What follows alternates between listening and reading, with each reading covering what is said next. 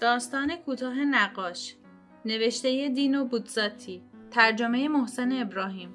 نقاش کهنه‌کار و سرشناس گفت: حرفمو باور بفرما که هیچ چیز با حقه بازی تاجرهای هنری برابری نمی‌کنه. مثلا دسیسه و توطئه‌ای که سال‌هاست علیه من برنامه‌ریزی میشه چطور؟ شما نمیدونی؟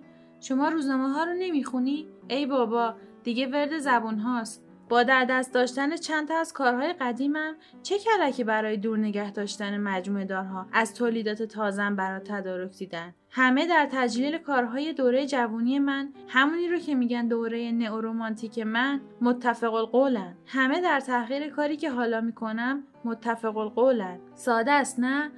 بنابراین قیمت تابلوهایی که اونا در دست دارن سر به فلک میذاره. اون وقت اونا ده ها میلیون به جیب میزنن و من من ببین، بهتر فکرشو نکنم، وگرنه خونم خیلی کثیف میشه و دار و دسته منتقدین هم با اونا دست به یکیه. تو منتقدین هنری رو میشناسی؟ خدا به دور. میدونی چی بهت میگم؟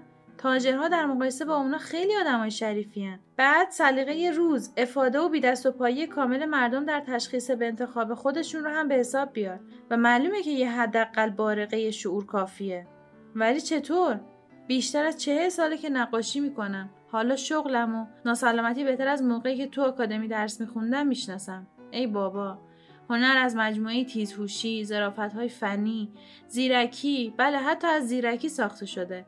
خاطرم نمیاد که کی میگفت هنر یک بردباری طولانیه. اون یارو میگفت هنر بسیار طولانیه و زندگی کوتاه. و چطور قابل درکه که من حالا بدتر از قدیم نقاشی کنم؟ فکرش آدمو به خنده میندازه. امروزه صد مراتب بهتر نقاشی میکنم. کافیه که آدم چشم نگاه کردن داشته باشه. صد مراتب. با وجود این، اون احمق‌ها، اون حقه‌بازها، هی ویلا و ماشین و پالتو و پوست سمور برای معشوقه هاشون میخرن و من من ای بابا. برای ارتباط با ما آیدی صوفی اندرلاین کاپل را در اینستاگرام جستجو کنید.